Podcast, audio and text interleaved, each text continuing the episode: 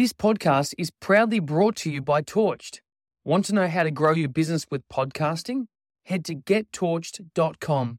That's G E T T O R C H T.com. I'm Wayne Carey, and this is The Truth Hurts. Well, Wayne, hello again for another episode of The Truth Hurts, and I can't help but notice as soon as I Oh, see you know what I can't help but notice, and I love the fact that you've you've gone back to the hat, and I think it's a good choice. Uh, you've, uh, until you the mosh kicks in, then stick with the uh, stick with the hat while we're doing this, please. I can't believe Very off-putting with the shine that comes off your five head. I can't believe you've hijacked my intro to, to tell me that in the first. Oh, I like that. In I the like first thirty seconds. I like the hat. Well, thank you. Um, but the elephant in the room right now is, is actually is actually what's going on. on, I have put on a little bit actually. What is going on with your eye? The eye. Oh well, well. You've got a big shiner, and it's Well, like I- you're a bit puffy. I could. Uh, oh, there's so many areas that I could go here, but uh, this show is called "The Truth Hurts." So I, I tell you what, I, I had a very interesting weekend, and Carter was involved in all of it. My little four-year-old, so he did Auskick for the first time, right? So, and fair to say, for all those uh, kangaroo supporters out there that are thinking father son. Don't count your chickens just yet. So his first, his first session, albeit it was raining and drizzly and cold, and he didn't want to be there um, at all for the first 20 minutes, warmed up a little bit and got going by the end. But uh, as I said, not, you know, he's, not over the line by any stretch of the imagination. But then um, got back to uh, Jess's place and he was, uh, his bike, he's got the training wheels still on his bike.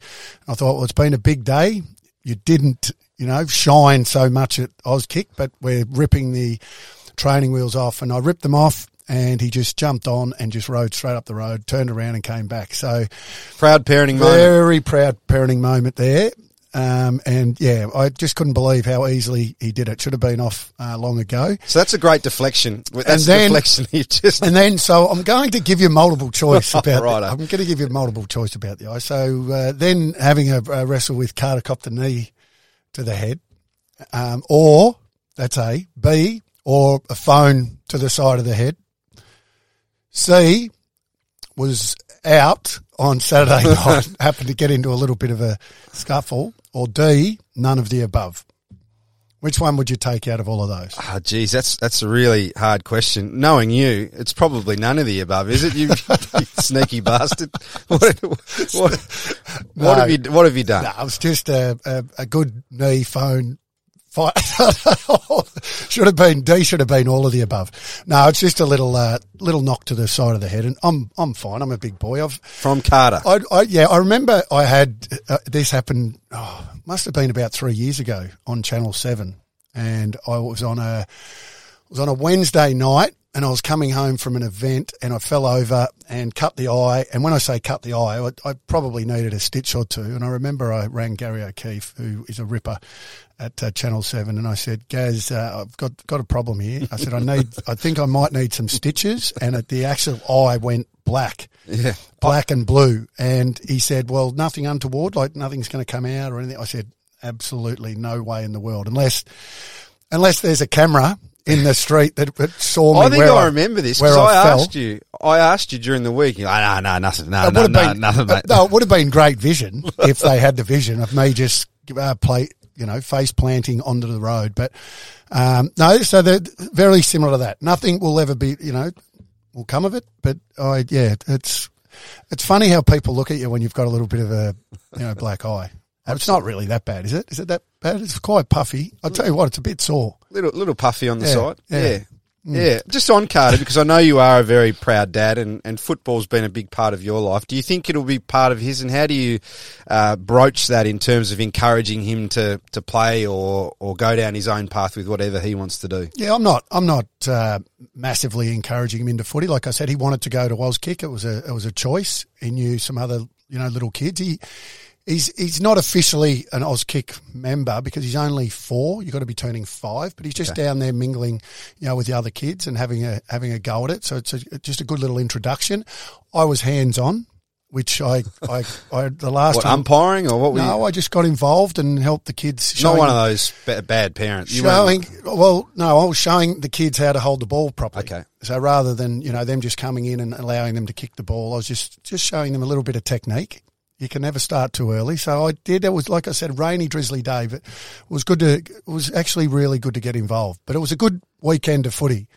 On the flip side, and I'm, I'm changing the subject now because I thought I thought the uh, the big game yesterday was a little bit disappointing, and I've been pretty critical about the Blues, haven't I? Mm, absolutely. Um, I will say this: other than the difference between the two teams now is the Collingwood's confidence and the Blues lack of confidence, and it just shines through. And not only in front of goal, they could have they could have been a lot closer. This they could have put Collingwood under a lot of pressure if they'd kicked straight in front of goal. And there's probably at least six that you should be sixty to you know sixty five to seventy percent. You should be nailing those shots, and they they're missing those shots at the moment. So it takes the scoreboard pressure off Collingwood. And Collingwood, well, you know.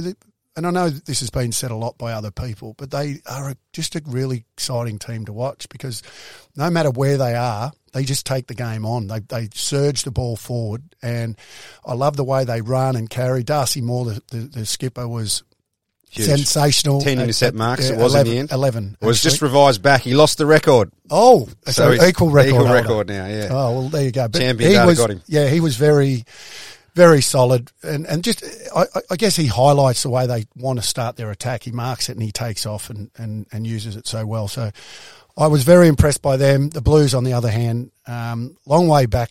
I know they're not that far off in terms of points on the ladder, mm. but in terms of just where they are at with their game and their confidence, you know, it just just as Pago used to say, you just can't flick on a switch and, and the next week you, you come in confident. So I'm, I'm I am worried about where they're at. There, there was a word that stuck in my mind after the game in terms of comparing the two teams and the contrast, and that was trust. It was like the Collingwood players I felt had absolute trust in their teammates and what they wanted to achieve, and Carlton just seemed to be second guessing every move that they were making along the way. Yeah, that, the, the, the trust that you're talking about is the one where it, it, it's kicked into you know your defence, and you just you see Darcy Moore and others there, and you just see the positioning that they've got, and you just trust them to win that contest. And sometimes it might be a two on one but you just know that he's going to get there and get the fist on it. So then you can get on your bike and you're going, you're going to where you think the next possession is going to go. I don't think Carlton have that same trust. I mean, Weitering at the other end isn't. isn't struggling a bit, isn't he? Isn't in the form. We know that he, he can play not a similar game to Darcy Moore. He, he can play that, you know, really he has strong contested. Player. Yes, yeah. that's what I mean. But yeah. not as he's not that dashing player yep. off half back, but certainly um, in terms of, you know, intercept marks. But he's just not that player at the moment. So they're, they're it's confidence. I no doubt think that you know if they can somehow, and you get that from the training track. Um, you get that with how you go about it, the way you prepare, and um, I, I, think for that reason, I and I and I said this a couple of weeks ago. I, I don't think the Blues can play finals this year, unfortunately. One uh, talking point out of the game was involving Jack Ginnivan. It's something that we've spoken about before. Last year, of course, the AFL disgraceful the way he's been treated. The the AFL, uh, I guess, altered its uh, adjudication last year in terms of how he was being treated because he was dropping his knees, lifting his arm up to get the tackle to be high, and so he was getting a lot of free kicks. He was getting no free kicks. Now it seems he has altered he his play. A, he can't get a free kick. Can't get one at all. No, so that's graceful. You, you, it really is. It, it, no, it's terrible. And for anyone that says that you know they're, they're not being biased towards him, I mean it's there for everyone to see. Even non-Collingwood supporters are sitting there saying, "No, this this is now not right." And I, and I and I truly believe that. And talk about not being right. The commentary around Nick Daicos as a little punch to the stomach was horrendous. I've never seen a more biased um, amount of commentary around a punch to the gut. If that was Toby Greene, everyone would have been saying, "Oh, he's in trouble. Oh, why would he have to do that? He's the captain of the club." Oh, but and I get it. A kid in his second year, he's Brownlow favourite, golden haired boy at the moment. And yes, is it should it be a fine? Yes, and that's what it will be. But why why straight away give the commentary the way they did for Nick mm, Daicos, which they would not have given? Imagine even if Jack Ginnivan had done that. Yeah. I mean, and to anyone, there's a number of players. Well, he got hit. He got a gut punch himself from Jye Caldwell a few weeks ago, and Collingwood fans are calling for his head. Yeah, and if Jordan, if Jordan De did that, yeah, he, that, that would be oh, you know, just unnecessary. It's just so funny how people get put in a gun and get treated differently, and and that's from not only the umpires, but the commentators. and I and the, the bias in that commentary was horrendous. That was Channel Seven too. Was it? Well, Yeah. it was. Well, it was piss poor. Okay. Uh, I went to Essendon Richmond on Saturday night, the Dreamtime Clash. First game I've been to this year. Uh, Essendon, in my opinion, didn't really deserve to win. They weren't the best team. Just to go back on that before we move on, I'm not suggesting that Nick Daicos gets a week. Yeah. I'm suggesting don't water things down for some and then pump things up for others. That's what I meant. I'll, ta- I'll I'll take that on board. I can see you're very very firm on that, and you've been Is it just is it the black eye that's putting on? Yeah, I'm a little bit intimidated at the moment. Uh, Bombers won by a point. It was a great finish. It, it had reminded me of other games that I'd either been to or watched on TV as a supporter. Very early, uh, when I was younger, I went to an Easter Sunday game. Essendon Carlton, the Bombers won by a point. Zaharakis and Anzac Day, some wins in Perth under James Hird during the supplements saga. That's as an Essendon supporter. What what games stick out in your memory in your lifetime that you really thought, geez, that was a bloody good win? Is My there ab- one in particular? My absolute favourites, and you just you're a Bombers man, so you just gave us those two examples. My two favourite games, I reckon, of all time was when Sydney beat Essendon by a point in a prelim, and we were Plugger, going, yeah. and we were going into we were playing them. We would have been we were already in the grand final. Yeah. And then there's another one that really stands out, probably one of my favourites, and that was 99. And that's when the oh. Blues got the Bombers by a point as well to go into a grand final, of which we were I already. meant bloody North Melbourne games, you idiot.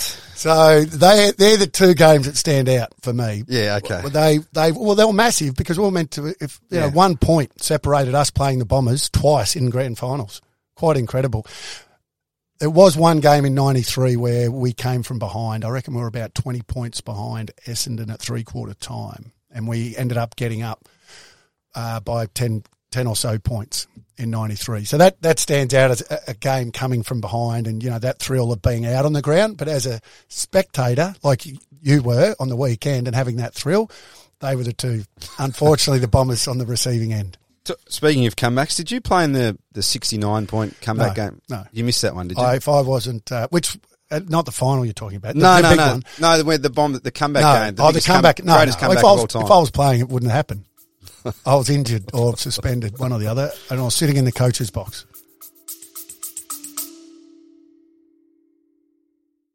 This podcast is proudly brought to you by TorchT. Want to know how to grow your business with podcasting? Head to gettorcht.com. That's G E T T O R C H T.com. Now you've already brought up. We've already spoken about the umpires this weekend. I saw a moment in the, the Giants game against St Kilda yesterday where the umpire was saying, "Brent, back two meters. Brent, back two meters," and the GWS player didn't move.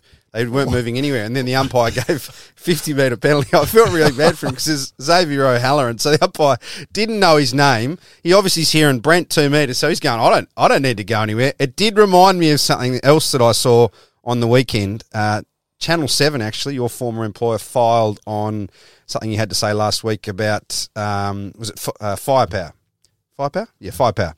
Uh, they That was called, about Buddy Franklin. oh, it was about Buddy. My Yeah. apologies. Buddy Franklin. Anyway, Wayne Carey is your name, but W A N E was the spelling right throughout the article. I just, well, you are waning a Well, fraction. Well, mi- they might have been trying to say Wanye. I've been trying to change. My, I've been trying to change my name to Wanye uh, for a long time. Talking about Buddy Franklin, I think that, and we saw him play a little bit differently on the weekend. Kick the three, but we- we're talking about uh, trying to f- finding a way how to lose a game. North Melbourne going Oh, over the interchange. Buddy kicked his three, but I like the way he got up the ground a little bit more. And I, I tend to think, and we wrote an article about this years ago um, in the Age.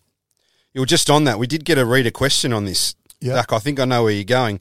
Duck, this is from Luke Harvey. Thoughts on Buddy moving to a wing like Richo? So is this is this where you're going with this? You th- you think it's a viable option? Well, we spoke, like I said, we wrote an article about it, so that's a it's a very viable question, and I like it.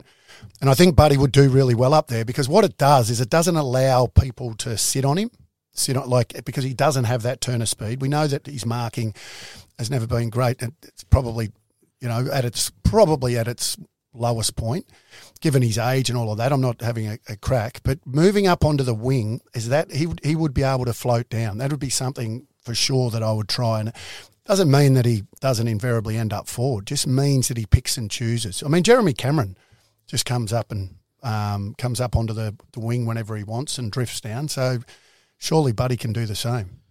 Absolutely. Well, while we're on the topic of our listeners, I guess we've been we've been asking for your feedback on different shows, and we did say we'd incorporate some of it. This is this is just a couple that I've I've got for you, Wayne. So that was Luke Harvey who asked the the buddy question. No relation.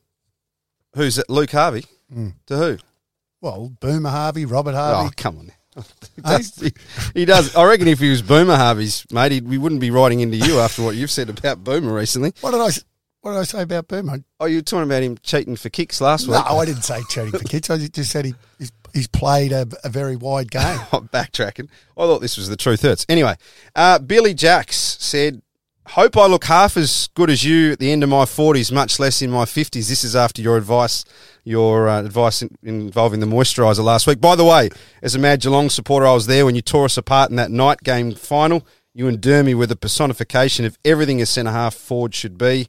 Um, mainstream media much poorer without you. Thanks for the memories, Duck. Oh, that's nice. Well, surely they're not all positive. No, I've got one here from um, Luke Lewis, actually, on a similar topic about your um, your regime that you use. He said, "When did Botox and a facelift become using moisturiser?" Well, I did say technology. Who was that that said that? Luke Lewis, that was well, from. Luke, good uh, question. No, d- definitely not a facelift. I can guarantee you that. But Still haven't denied there may have, Botox. been, may have been a little bit of technology involved, which I did say last week. I mean, years ago, that technology wasn't around. Now it is. You tiptoed around it though. You Yeah. well, did. yeah. Well, he's right. So not not a facelift. Now, I, I got a few emails as well from various uh, football people from my past. One from uh, a guy by the name of Ashley Brown. I think he was from, uh, he, he'd coached in Millicent originally. He came and coached at Latrobe, which is just out of Devonport, where I'm from, then East Devonport, where I played footy. He was he was a hard man. He in, he, he was a good footballer too. He said, been loving um, the truth hurts. Just wondering when you're going to reveal and have a chat about, about my footy career. You haven't asked me about my career yet, Wayne. Well, I didn't think the uh, our listeners would be all that. well, well, sorry, Ed. No, we, we, you know what? We'll will do a special. We'll do a special podcast for your football career, which will run for about a minute. I did say I did write back to Ash that it would be a very short conversation, but just on uh, using him as an example, he he was the type of bloke when he was in the opposition. You like, and I was playing against. He would, would have been late twenties, maybe thirty. I was seventeen, um, just playing senior football, and you and he was the kind of guy you really feared. Was there anyone in? I mean, you were a pretty brash player, so maybe maybe not at AFL level, but anyone you really feared on the footy field? Um, I remember the first time I I was yeah scared to line up on someone, and his name was Jed Lawton, and he he was playing for Central Districts at the time, and I was playing for North Adelaide Reserve. So I was fifteen.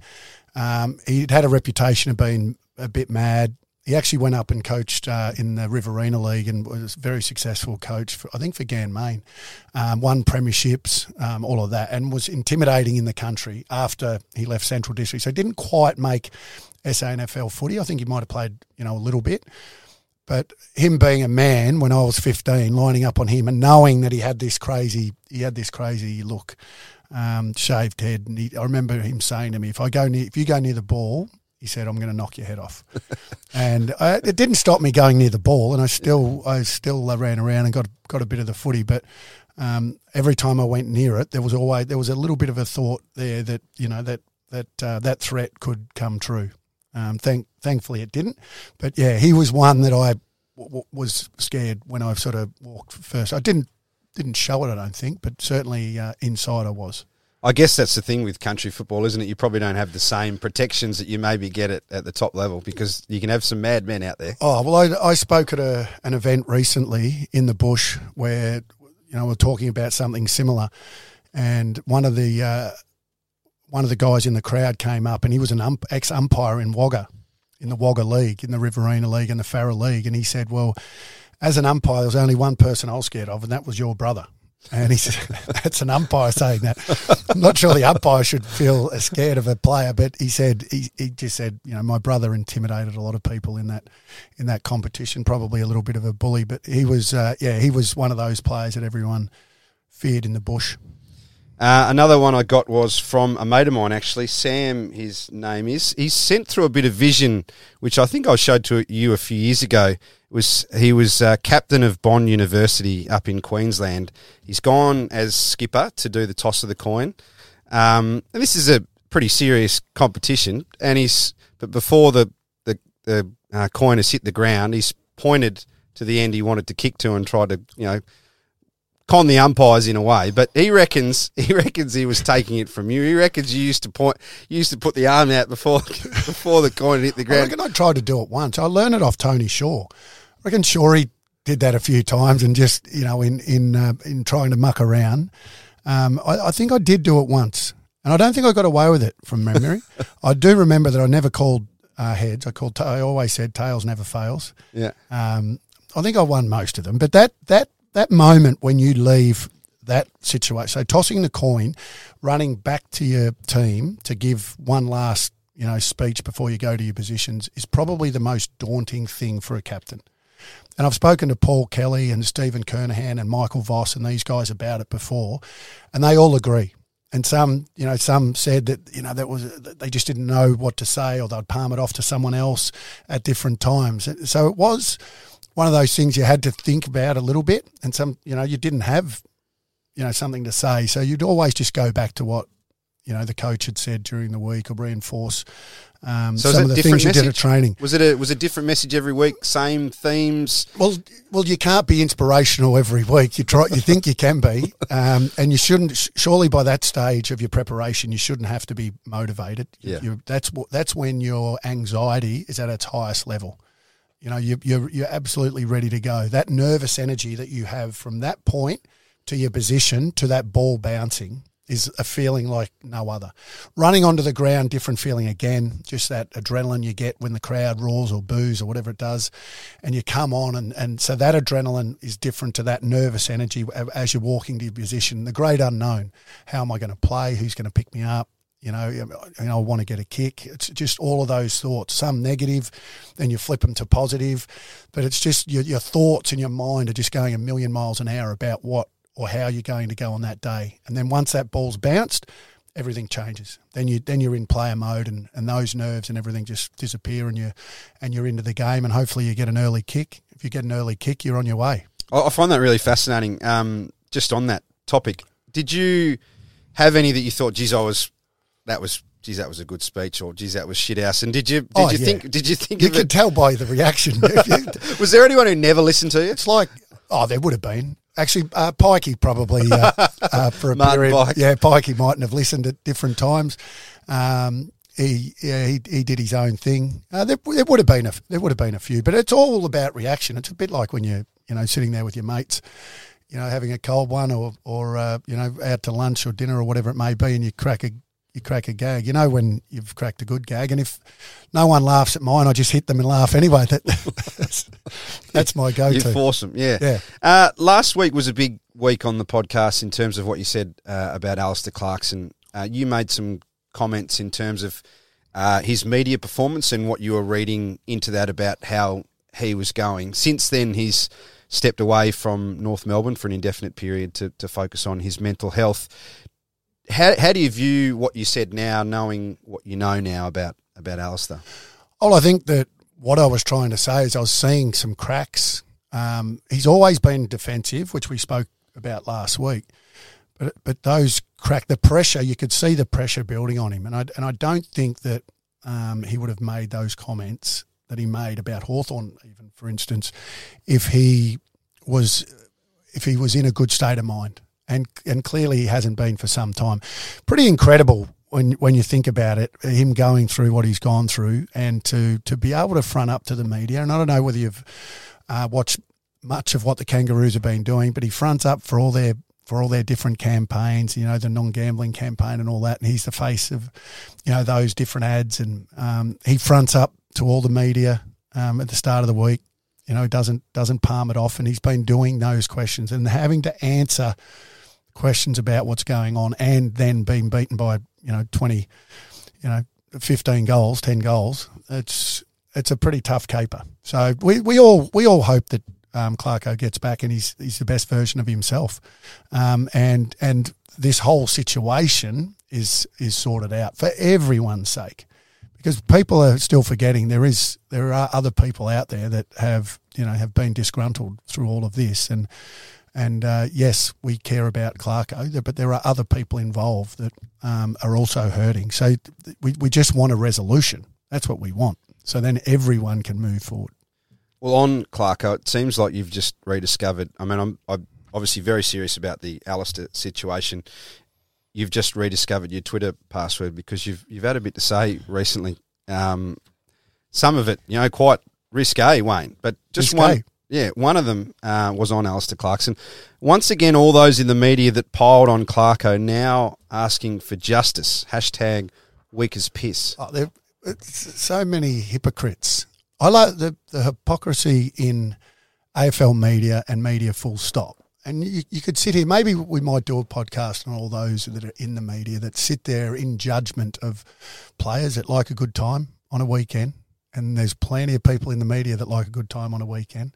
So, you know, it's it's so interesting how, you know, they sit there in judgment every week about all the and they make judgment and people are guilty before proven guilty.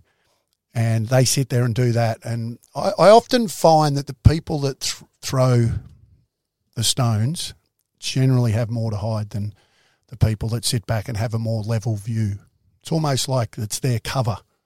They like to throw Are you like going to name throw- names here? like- they like to throw. you, they uh, like to throw people under the bus. Well, yeah, I think it's quite obvious for everyone to see those that sit sit in the in the moral high higher ground and and make comments. I I just I think it's you know it, it's poor when you know we know that there are there are plenty of people that you know do things in their private lives that they don't want spoken about. Well, I think you've probably enjoyed that more than most. A very serious ending to this week's show on the Truth Hurts, but you stay out of trouble before next week, Wayne. I know. Um, I know it's been a Stay out of trouble. Well, I'm just looking. I've managed to. What, what what are we now? Five weeks, six weeks. si- what since the headline? and I've got a black eye. I've got a black eye. yeah, yeah. Um, you you're definitely taking an interesting look into into the week, but um, I'm sure you'll get through it, and I'll see you again soon.